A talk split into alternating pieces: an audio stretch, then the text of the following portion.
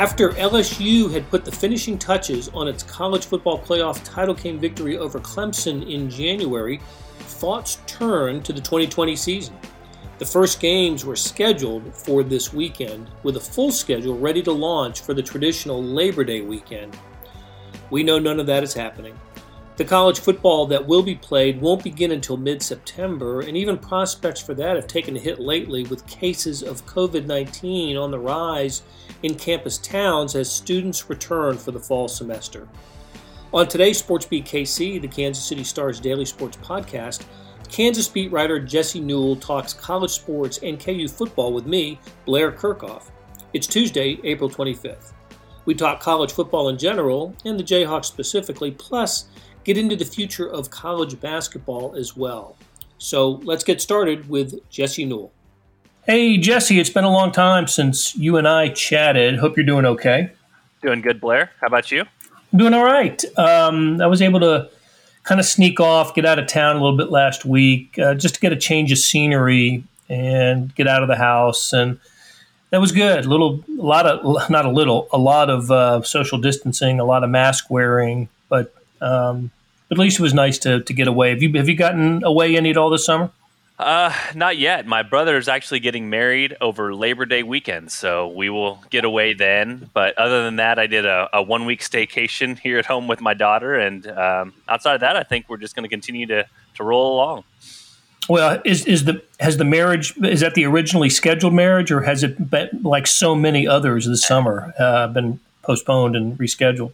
It's actually the originally scheduled one. So um, yeah, it's out on a out on a lake up in Michigan, and so same sort of thing. We are going to be distanced and apart, and um, hopefully get this thing celebrated and done, and and back to Kansas and and all those sorts of things. But yeah, glad that they had not to go through that. But I know, like you said, I've been writing about some people that have had to reschedule and redo things. So it's kind of crazy in this uh, in this new COVID world, I guess.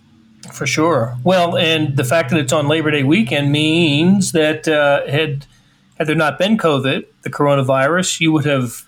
Correct me if I'm wrong. You'd have probably would, was Kansas schedule football uh, schedules uh, to were they scheduled to have played on that weekend for the the opening game on Labor Day weekend? Yeah, New Hampshire uh, originally was going to be that game on Labor Day weekend, so I was right. going to miss that game to start off the season and then be there for the rest of them. But uh, from early on in this thing, I kind of kept telling my brother, I said, I, I think you're going to be okay in this. I think uh, I'm not going to miss any games here. And uh, sure enough, we know for sure that KU's first opponent won't be till September 12th now. So it, it worked out well for me, but obviously I'm getting college football off the ground. Uh, we'll see if everybody can do it. And hopefully, uh, hopefully we'll all be out there on September 12th. Yeah, let's talk about that as we get into uh, college football. And I, I, don't know, schools are starting to reopen. Um, and I, I don't I, I, go back and forth on uh, on not whether they should whether whether football should be played. I, I, guess I've always been of the belief that it sh- football should try to be played, but can it happen safely? And uh, I don't know. I'm not I'm not encouraged by what I'm seeing as as college campuses open up for limited enrollment most throughout most of the country with um, you know with the fall semester. I I think the optics are very poor right now uh, th- this week. I you know, Notre what is it? Notre Dame and North Carolina and NC State have had to adjust, make adjustments, and go go online. And, and Alabama reported almost more than 550 cases of a coronavirus in the in the first week. Students were back, so just not. Um, I, don't know. I guess I'm feeling the way I did back in June when when athletes started reporting back to campus. Uh, without students, and they went out and they and they uh, you know contracted the the virus, but that was June, right? That was mid June, and they had the weeks and weeks of uh, of time with without many students on campus to um, you know to, to to get better and um, and and, uh, and, and to make that adjustment. So now th- there is there's not much time left. If if the Big Twelve and the SEC and the ACC want to start their football seasons it just seems to me that, um, that, that college kids on campus, football players, there's going to have to be something's going to have to change. Whether it's no students on campus or bubbling up the you know the the football teams or the athletes in fall sports, it just at this rate, I, I just find it difficult to believe that we're going to have a college football season launch on time.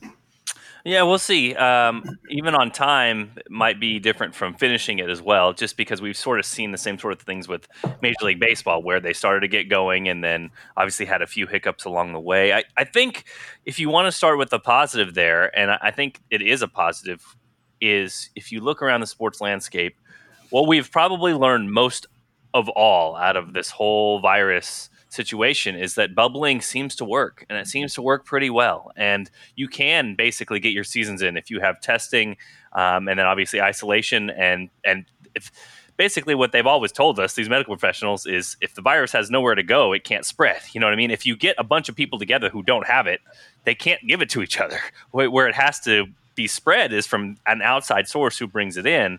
And, and that obviously is a challenge that college football will have. Now, does it mean that it's impossible? Does it mean that every school can't start or get going or um, you know have a team that isn't affected by this thing? No, that doesn't mean that at all. So perhaps September 12th there will be kicking off football, and, and these schools will play, and some of these schools will be just fine with it. But I think you're right. I mean, every time there's a story like I believe it was um, earlier this week, you know, NC State shuts down its fall practices basically because they had, I think it was three or four positive cases in their athletic department. Um, it, it, just sort of makes you pause a little bit because okay, that's one of the schools that's supposed to play. And already there's only about 70 schools that are going to be playing this fall anyway. So I think every day you're just sort of holding your breath to hope that these sorts of things don't happen while also kind of the rational side of your brain saying, hey, it would make a lot of sense if this does happen because, as you mentioned, Blair, there is no bubble yet in college football. There is no keeping these people apart or at least having a community where we all know that we can test and make sure that nobody has the virus to spread it. Uh, we don't have that with college football. So um, tenuous at best, obviously. And everybody wakes up every morning wondering what the news of the day is going to be. But at this point, um, you know, listen, we're what three weeks out, two weeks out, so uh, two and a half weeks out. So um, made it this far, I guess. So I guess everyone can just hope for the best, proceed moving forward, and, and see if this thing does get off the ground.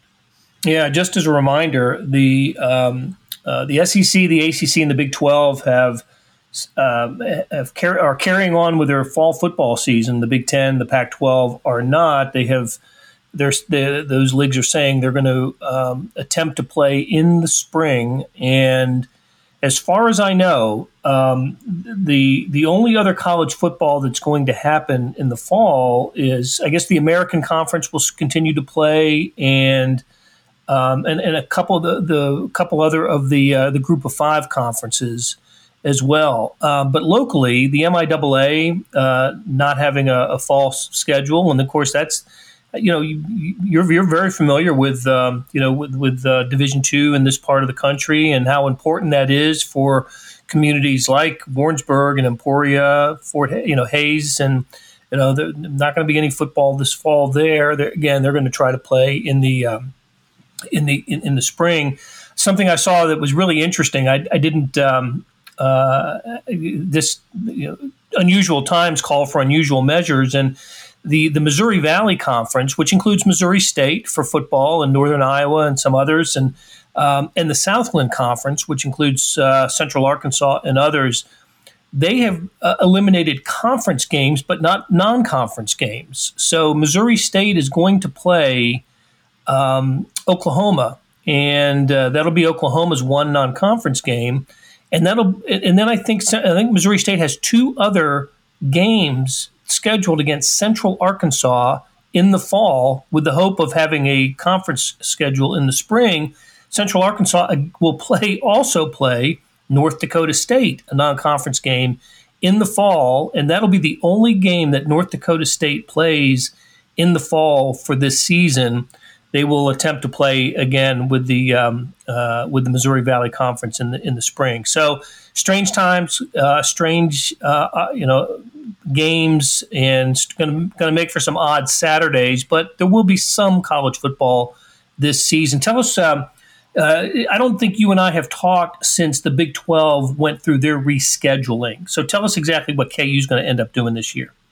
Yeah, so KU um, originally had a week zero game scheduled, which crazy enough would have been this upcoming Saturday against Southern Illinois. Can you imagine if there was football coming up, uh, college football coming up in just a few days here? But that game, it appears through Southern Illinois' website, got changed to a 2024 game between the two teams. And instead, KU had a two for one schedule with Coastal Carolina. So basically, they played Coastal Carolina at home last year. They were going to play them in South Carolina this year and then return another game back to Lawrence uh, in an upcoming year. Instead, they're just going to flip those final two games. So KU will open up its season September 12th at home against Coastal Carolina, who they lost to last year. So obviously, there's a little bit of motivation with that game. And then starting September 26th, so after a bye week, then they'll start with the Big 12 schedule and, and go on from there. So for KU, basically, um, there was a lot of different contingency plans in place. They had a lot of different things up in the air and a lot of juggling. Obviously, I told you earlier they started with New Hampshire, and then that game was called up because New Hampshire's conference um, decided to not play games, and New Hampshire went along with that. So then they scheduled Southern Illinois. Southern Illinois. Now that game is in 2024, so that game got called off. So KU has its third season opener here with Coastal Carolina, and again, this one is set and secure as long as uh, the virus doesn't take over. It's supposed to be played September 12th we'll see with fans in the stands. That still is to be de- determined. And I know KU and athletic director Jeff Long want to have fans in the stands, at least a limited number, but um, they have to talk to the KU, basically the COVID committee, and then also local health officials to see if they can get that thing to pass. So um, we'll see what happens. But yeah, still lots to be determined here in the next few weeks when it comes to KU football season opener. And I know you and I were talking um, in late August, and all thoughts are toward college football and getting the season started. But uh, you cover Kansas, and so basketball is never uh, far from the minds of, uh, of, of KU fans.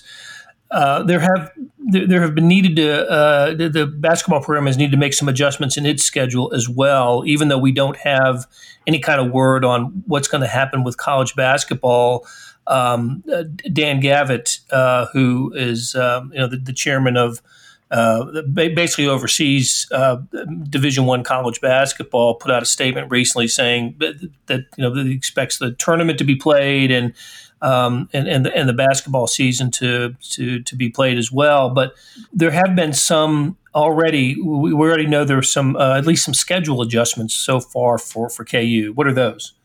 Yeah, they added Stephen F. Austin in turn in um, instead of Yale. Yale was uh, Ivy League school. The Ivy League has already called off uh, its games until 2021. So uh, that's it so far. I mean, I would expect. I think we're all just sort of in a holding pattern here, honestly, Blair, because with basketball, you know, there's a certain sense of optimism with some people, and I think a certain set of sense of pessimism with other people. But it, it, seems like everybody sort of is of the same mind here that the most important things is to try to figure out a way to play the conference season and try to figure out a way to play the NCAA tournament, which would be obviously the most impactful and the most profitable for all parties involved. So, um, as far as non-conference games go right now, I guess we'll see. You know, it just seems like pulling that off in a COVID world is so difficult. And thinking about all the travel and everything that would be involved with that sort of thing. I mean, um, just for example, like the Champions Classic. I mean, that any other year, that's easy to pull off. You get one big site, you bring all the fans together, you you throw those four fans and, and those four teams in in one location, and you make this great opening event for college basketball. That just seems a little bit more unrealistic this year. And uh, right. not only that, I mean, if you go on with KU's schedule, I mean, their first three games are Southern Utah, Eastern Illinois, and Stony Brook. I mean, are those games really that important? You know, does does it really matter to have those games on the schedule when you're kind of trying to think big picture here? So.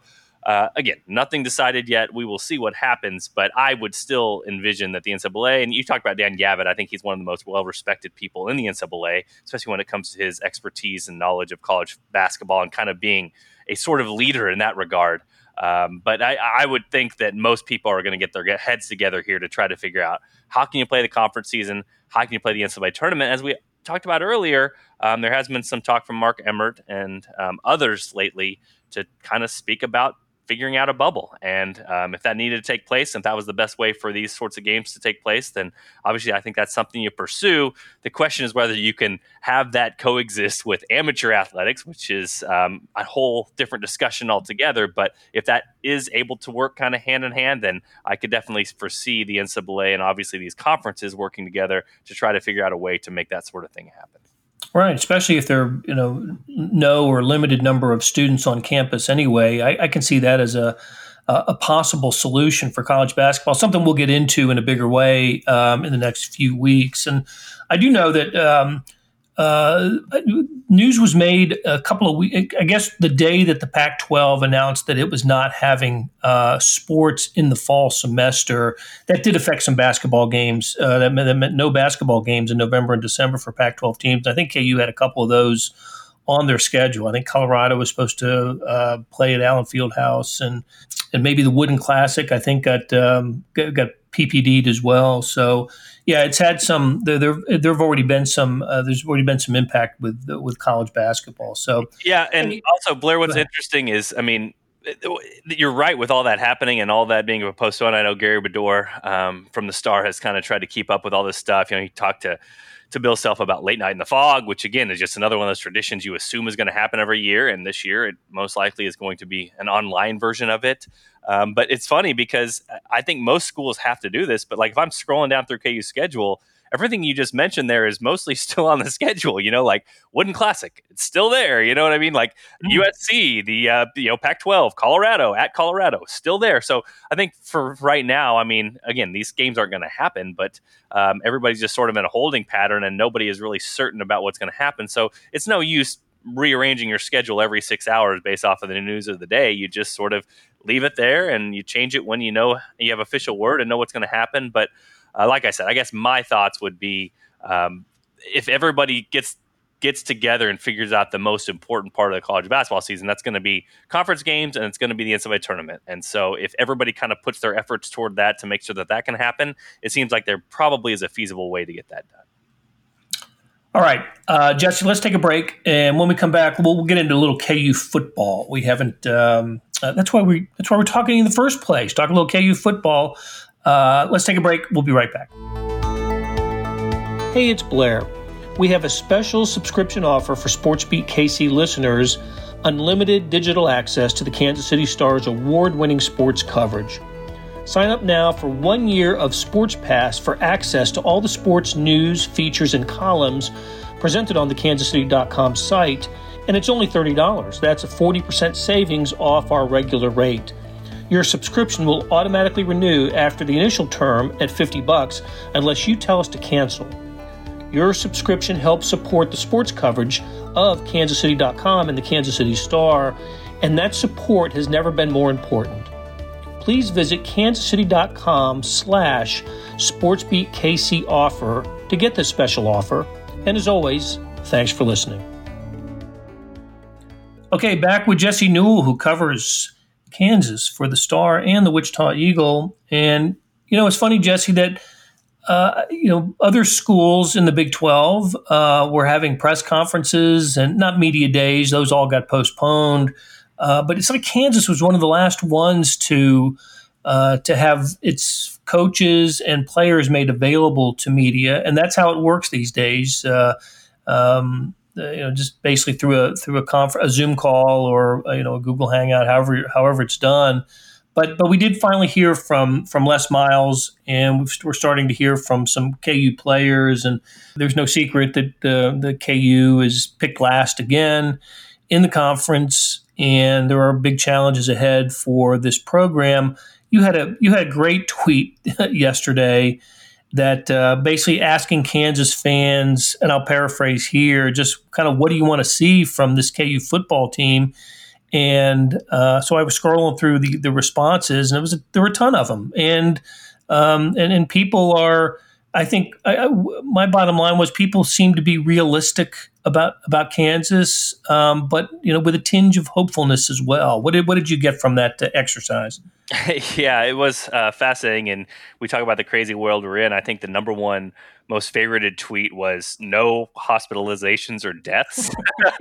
so, um, yeah. you know, I've never had a reply to that sort of tweet like that before, but I mean, the fact that uh, people are concerned about these athletes and coaches, I think that's obviously a good thing. And I, I mean, yeah, everybody sort of, everybody's sort of in that mindset right now that um, we all love sports, but we all don't want them to impact people in that sort of way. Obviously, um, if it's just going to be a game. But yeah, I, I kind of want to just get a gauge of it. It's it's so hard because um, Blair, I talked about this survey that I ran a couple months ago, and I honestly was surprised by the football response on there. How many people watch most games, most football games? And I, I think there is a difference. You know, like obviously KU basketball, like it is rabid. You know, I mean, it's they want to know about yeah. the the scholarship situation for 2022 and who's coming in next year. And uh, I mean, you can really get people who are all sorts of involved with KU basketball. KU football, I think, I think it is more of a very casual. Um, watch the games on Saturday, hope they win, see results, hope for the best, but can easily tune out if it doesn't work out that way. So I think that's what you're seeing. And um, this is sort of an interesting season for KU if it does get played, just because uh, I've talked about this before. But you know, when Les Miles took over, and KU got to three wins last year. I predicted them for two. So three wins was to me was a good year and a good season for Kansas. But they did have a lot of upperclassmen. They did have a lot of guys kind of come into their own. When you want to talk about Hakeem Adeniji, who got drafted by the Bengals, or quarterback Carter Stanley, who gave them basically their best quarterback performance in a decade, or the secondary, which uh, obviously had a bunch of guys that were experienced players, Bryce Torneden, the team captain, Mike Lee on the back end. So they had a lot of guys and lost a lot of guys. So uh, I think most KU fans, again, when I'm talking about, hey, you watch the games on Saturday, but you don't know much about the team and you're pretty casual. You know, you, you see three wins last year, you think, okay, well, uh, you know, I know 10 game schedule this year, but hey, you know, build on that, get three wins again, you know, that sort of thing. And I think yeah. it's I think it's going to be very difficult because uh, this year's team did lose a lot of pieces. They lost a lot of pieces on the D line. They lost almost an entire secondary. They lost their tackles on the O line, and we just mentioned the quarterback. That's going to be um, a very difficult thing to replace. So we'll see here. Again, I, I, saw some people saying, you know, four wins, five wins, and I was like, whoa, out of ten, you know, like KU hasn't won many Big Twelve games, and to get to four or five wins, you're going to have to to win some Big Twelve games this year. Uh, so I think that would be optimistic, but yeah, for Kansas football, I, I think certain themes tend to happen with KU football. Who's the quarterback? I, I, don't know. I was talking with somebody yesterday, Blair. I don't know how KU somehow couldn't have accidentally in the last six or seven years had a returning starting quarterback, but it just doesn't happen. Every single year, there's a battle going all the way up to the first game, and there's mystery, and nobody knows. But it's the same way this year. So I think there's that. That that's maybe storyline number one. Storyline number two is Brent Dearmon, the uh, whiz kid offensive coordinator that they have, who uh, in the last six games had some amazing performances and then had some pretty bad ones as well. So, how high can he take this offense with the pieces they have? And then number three is Pooka Williams. I mean, the guy is just kind of a superstar running back, and I even saw him on some Heisman odds earlier this uh, week, which obviously it helps that two of the major power conferences aren't playing, but you know, if things broke right and things happened in a certain way, could he be in the Heisman discussion this year? I think so. I mean, PFF, Pro Football Focus, which tracks every down, they love his numbers. They love what he's able to do. And he sort of has built the sort of profile now where people are looking out for him. So I think those are kind of the main three things with KU football, along with, hey, whatever wins you can get. That makes that Coastal Carolina game very important in, in game number one because you don't want to face down a nine game conference schedule uh, with an offer in your win column because obviously the Big 12 is going to be tough this year, just like it is every other year. For sure, and I think every Big 12 program is saying the same thing. If you've noticed the the non-conference opponents for for the Big 12, you know, they, the Big 12 didn't go out and schedule SEC or ACC teams. None of those guys scheduled um, non-conference games against the other, you know, Power Five pro or, or conferences. They're all, um, I think Texas has UTEP and K State has. Does it have Central Arkansas? I can't remember who K State's. I believe it's Central Arkansas. Yeah and um, uh, and, and, there are and, you know just teams that games that will be played in in the stadiums of uh, of the Big 12 opponent, games in which the Big 12 team will be favored. That's another issue, Jesse. I, I you know, maybe it's a um, Kansas has played before pretty pretty sparse crowds here in the last few years, anyway. Especially those games that kick off at 11 a.m but there won't be anybody uh, is, uh, that we know of, right? I mean, is that is that as we speak today on, on August 25th, there won't be fans allowed in the stands? Do we know that yet? Well, and just to correct myself, it's Arkansas State is who K State opens with. So thank uh, you. I, I appreciate correcting both of us. There's there's so many of those type of schools in Arkansas. It's pretty cool. uh, but anyway, yeah, I, I, kind of referenced it a little bit earlier, but I know Jeff Long wants to have fans in the stands when it comes to uh, KU football games. We have not heard an official announcement. You would think it would have to come here in the next week or so because if you do have fans, you got to decide who can get in. You have to decide the policies that are in place. You have to decide how they're going to do it. You um, obviously have to get vendors and those sorts of things. So we'll see what happens. But uh, you know, the two things I, I, I mentioned earlier, where they're going to have to come up with a plan on how to pull it off. Then they're going to have to present it to not only KU, but they're also going to have to present it to local county health officials to make sure that they get the sign off on both of those matters. So we have not heard from that lately, but uh, yeah, Jeff Long, every step of the way, has said that he wants to have fans in uh, Booth Memorial Stadium for KU football games. Will it happen or not? I don't know. I, I, think the Chiefs' decision probably helps out teams in this area, but ever since then, we've seen a lot of NFL teams say that there won't be fans, and a lot of colleges have followed along as well. So if it does happen, I would not expect more than about 20 or 25 percent, which um, you know is a pretty low number to begin with for a 50,000 you know capacity stadium. So we'll see what happens, but I would definitely expect that announcement coming up here in the next week or so. Yeah, I think uh, I, I, think KU, K State, Missouri, others will keep an eye on Sporting KC tonight, which plays its first home game since the um, uh, gosh, since what Fe- February or March, and will have fans allowing fans in their stadium uh, tonight. It'll be Sporting Kansas City uh, of the of Major League Soccer, the first area team um, to allow uh, fans in the stands. So kind of all eyes will be on, um, on, on the local soccer team in tonight's game. So, well, you, you, you hit on you know on, on all the you know the, the pertinent topics for for KU football. I, I don't think it can be emphasized enough that those who are, are hoping to match last year's victory total need to understand that if that's to occur, they're going to have to at least double their conference victory total uh, to go from one to two, and that uh, assumes a, a, victory over Coastal Carolina as well. Yeah, the, the, the scheduling doesn't do any favors. Kansas, with whether whether it be New Hampshire or Southern Illinois, um, figured to have a couple of, uh, of victories, and I noticed one of the comments to to your Twitter, and and this has obviously been true for a while. One place Kansas always tends to get itself in trouble is not sweeping non-conference games that were, you know, supposedly winnable, uh, all winnable non-conference games. They they've done a good job avoiding the you know p- playing the the the, the other Power Fives. There've been occasional games against the Power Five conferences, but but for the most part they, they don't play them, and and they um, and they still have trouble going three and zero. Oh. Well, uh, next to impossible, right? And was the last time they went?